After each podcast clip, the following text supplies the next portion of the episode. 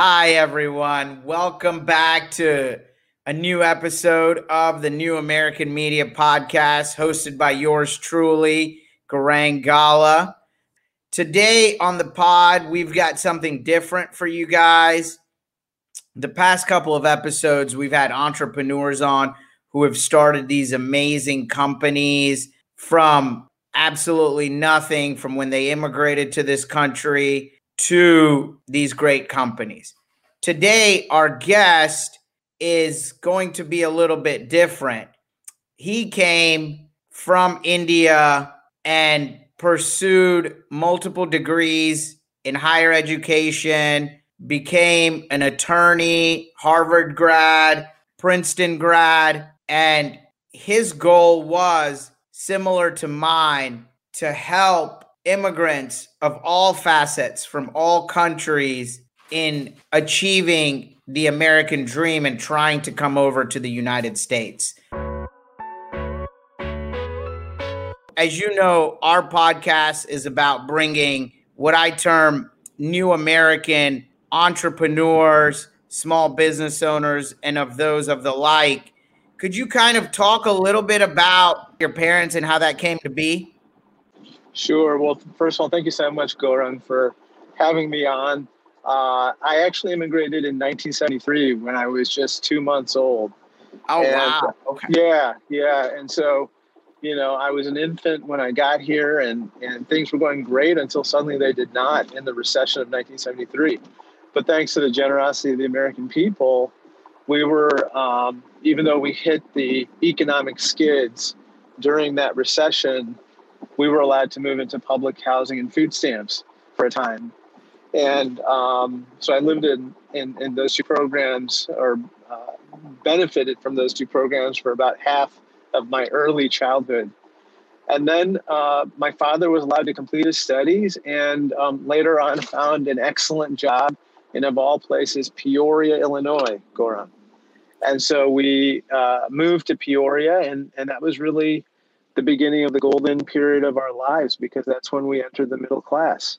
And pretty much every night at the dinner table, I, I remember my father saying something, something along the lines of, you know, think of the greatness of this country, think of the greatness of uh, its institutions, and whatever the two of you do, my brother and me, you know, try to make sure this country is there for the next families who need it. And so that became, you know, kind of the north star of my personal compass. And so fast forward through law school and, and working in the public and private sectors. And uh, now I'm, you know, elected to Congress and my life has come full circle and I can actually pursue that mission statement of how do we, you know, how do we make sure America's there for the next families who need it? And that's kind of my sacred mission. That's amazing. Very great to hear. And that shows coming from India, living in public housing, and having that to become the person you are today. Tell me a little bit, kind of, you know, growing up, some of the lessons you learned from your mother and father, and kind of what they instilled in you. I know, you know, as my Indian parents, a similar way, you know, they either want you to be like a doctor, a lawyer, an engineer, that kind of thing. So, what were those, you know, kind of talks in the Krishnamoorthi household? You know, that's uh, it's a great question. You know, I think what I, if I reflect back on what my parents taught me, and they really are my heroes, Gaurang. They they were the ones who really sacrificed more than me or anyone else in my, you know, where I've come, uh, arrived today. I think a few things stand out. One is um, they really, I have to say, they really respected everybody and treated everyone with dignity. And they had a specially soft corner for people who were in a vulnerable position, whether it was financially or whether it was because of a health issue or whether it was because of a, you know, a unique family circumstance. Um, and I remember so many times when, you know, these types of people would come to our home and and and we would just sit and, and as a family pray together for them and and be with them and comfort them and you know my parents didn't have much in the way of money but they had you know they shared whatever they had and they uh, made it a point to to just be there for for other people and treat them with incredible respect and dignity. I think the second thing that my parents instilled in us was faith. Um, you know, we happen to be Hindu Americans, and my parents were devout. Um, and they were in a, in a way devout without like making people uncomfortable or preaching to other people all the time what they should and shouldn't be doing. But I guess what that did was it sustained them through kind of the highs and the lows. It humbled them when when they had good news, right? Um, Definitely. But but but it also, you know, sustained them, and you know, we would get a financial blow, or we would get some other bad news, um, and I think that that has stayed with me to today. Um, in terms of uh, the other thing, the last thing I would mention is education. I think that that more than anything else was kind of drilled home very early on. I think this is true for most Indian American families and they see in South Asian families, which is education is your ticket to the future. There's nothing else. And a public 100%. school public school education is uh, the gateway to the American dream. Now, my parents didn't have the resources for private school, but we were so fortunate to be in a public school system where, you know, I got a tremendous amount of tough love. I got, I, I was paddled in the third grade. I remember it like yesterday. Um, oh wow! Okay. By Mrs. Middendorf, who um, uh, she she was also the one that said your son has to my parents. Your son has tremendous potential. We need to get him into you know more uh, activities that occupy his energy, his very high energy. And um, by the way, I, I also remember because she worked two jobs. She worked as a public school teacher, and she worked at uh, at that at that time a big department store called Carson Pirie Scott, and um, she just didn't have enough money to make ends meet as a teacher, and that also has informed my deep respect and desire to help uh, public schools and public school teachers because um, you know I, I benefited so greatly. No, that's great. I remember I had a teacher, one of my AP biology teachers, similar to that, where she got her degree from Duke and had over a hundred grand in student debt. But you know, as a teacher in the North Carolina public school system here, they're making like 35, 45,000 back right. in you know, the late 90s. This was the late right. 90s. Right, right. I, I mean, I think, you know, it, they're not single people. They usually have children, they have families, they are professionals.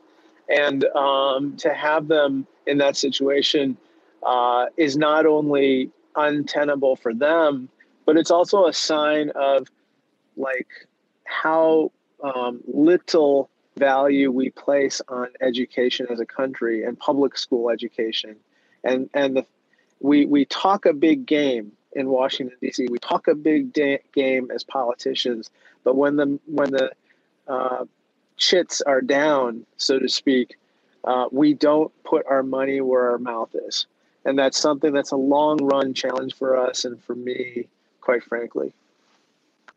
No, you're you're definitely correct. One of the great things I think, especially here in North Carolina, that kind of separates us from a lot of the other southern states was the 40 years of Democratic administrations going back from Terry Sanford to Jim Hunt that put emphasis on public colleges, community colleges. Our community college system is second only to the state of California.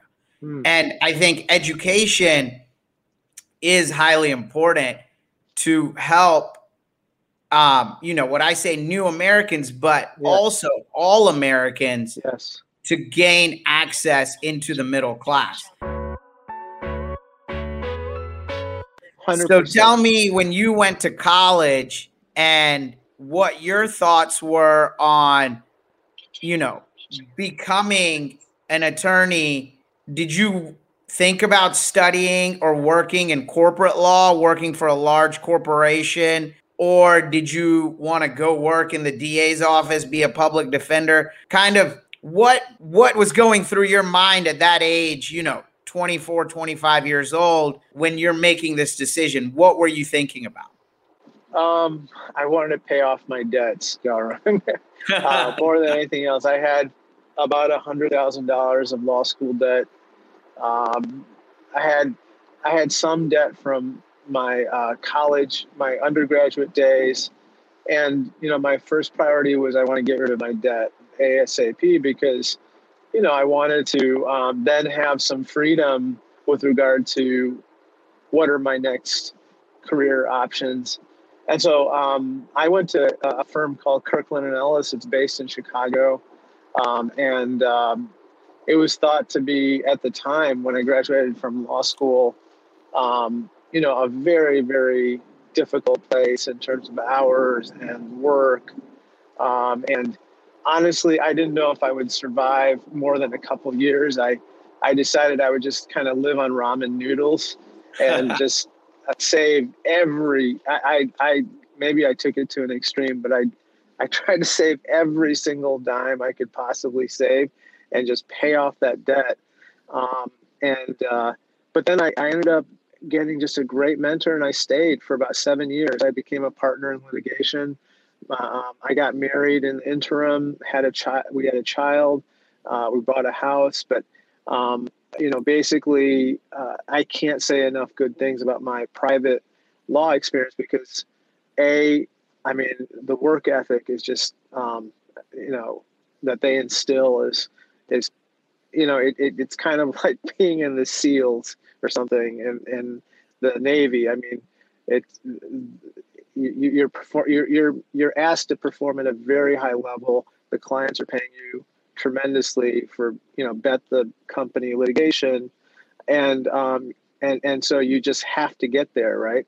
And so right, right. Um, I'm I'm fortunate um, uh, about that decision. I have some incredible mentors, and I'm I'm friends with them today, and that that analytical approach that they brought that that I had to work on, um, you know, carries with me to, to, to my work today.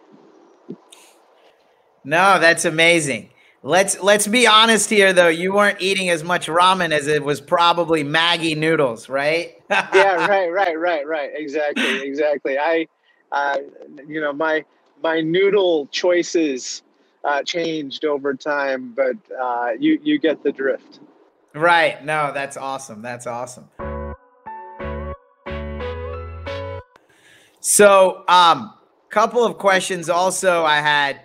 I noticed, like, you know, being from Illinois, I was got first politically engaged, you know, after the wars in Iraq and Afghanistan started, and we found out the whole weapons of mass destruction were a big hoax.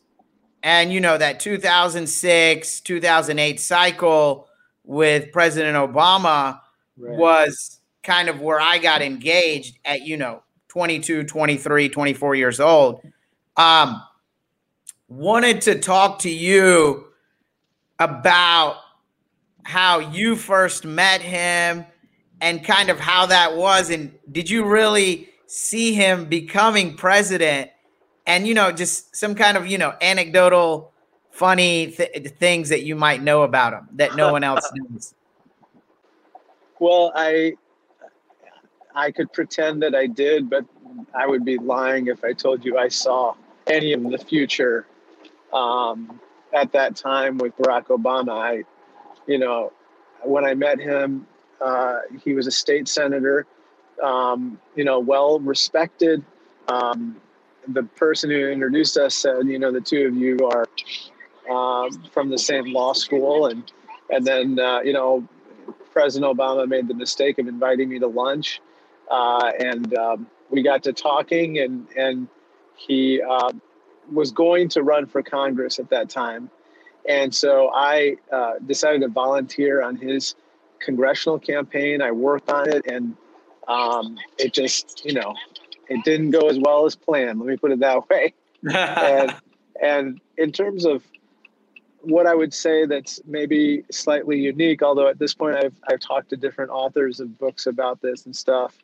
Is um, I remember in the summer of 2002, he was he, he was in his law uh, office at that time, and in the and and and he had an he had an attic office. It was an office in the attic. It was oh, about a wow. hundred. It felt like 95 degrees. I mean, it was just so hot. He was sweating bullets. I was too, and and I, you know, I said, "Gosh, man, this is really, uh, you know, what's going on here? What's your, you know, you're working so hard." And he said, "You know, I have to pay off my credit card debt. He had about ten thousand dollars of credit card debt, which is a ton of money, and and this is twenty years ago, right? So, hundred uh, percent. And and and yet, um, you know, he he had to pay off the credit card debt, and then on top of that." Um, I remember he got a call from somebody. Krishnamoorthi and Congressman, how are you? And he, he um, basically um, got a call from someone who needed help with a pro bono matter. Um, she had been the victim of domestic violence, and he, he stepped in and, and helped her. And um, I just remember that because I, I thought that said so much about his character. Um, and um, in any case, I'm, I, I was so impressed by him. That's amazing. That's a good story. Very good story. I'm jealous that you've got to meet him. My goal is at some point I want to meet President Obama. Let's talk about, I would say, your foray into politics and kind of with you being an attorney working on litigation, how did you move over into the political realm and you know, obviously you had some losses before your win in 2016 and kind of what pushed you to continue going? Um, you know, basically, I ended up uh, after a long time in public and private service. I ended up running myself uh, in in uh, 2009 for state comptroller uh, I ended up losing by one percentage point, less than one percentage point in the state Democratic primary. And, um, you know, people thought, okay, well, you know, maybe this guy's got game. Uh, and so uh, people continued to support me. And then I, um, I, I, decided to run for uh, this seat. Uh, and I ended up taking the silver medal uh, that time, not the gold. Um, I always say, you know, you, you don't win or lose, you win or learn. And I certainly learned a lot uh, in that first run for Congress. And um, I, I, didn't know what was going to happen after that Gaurang, but basically, um, uh, then Senator, I'm sorry, then Congresswoman Tammy Duckworth, who held the seat, decided to run for U.S. Senate. And so the seat opened up. Um, and because I had run previously without you know, uh, breaking a lot of china, so to speak, or uh, inju- you know, insulting her or uh, doing anything that would, um, you know, besmirch uh, our uh, reputation. I, I, I, ended up being able to run again a second time, this time with the support of a lot of her supporters, and I won. And so uh, here I am. I'm in my fifth year, and you know, I'm trying to, I'm trying to live up to the, um, you know, I guess the values that we advertised in the campaign way back then, and and and continue to work as hard as I can today. No, that's amazing. That's a great story. I, I really appreciate the opportunity to be with you. I'm sorry I have to. Um, I'm going for a groundbreaking right now. uh, but I, you know, look forward to joining you again on what's an excellent, excellent podcast. Thank you. Thank you for taking time out of your busy schedule to come on. Congressman yes, Raja Krishnamoorthi, I appreciate yes, it. Have a wonderful day. You too, my friend. Thank you.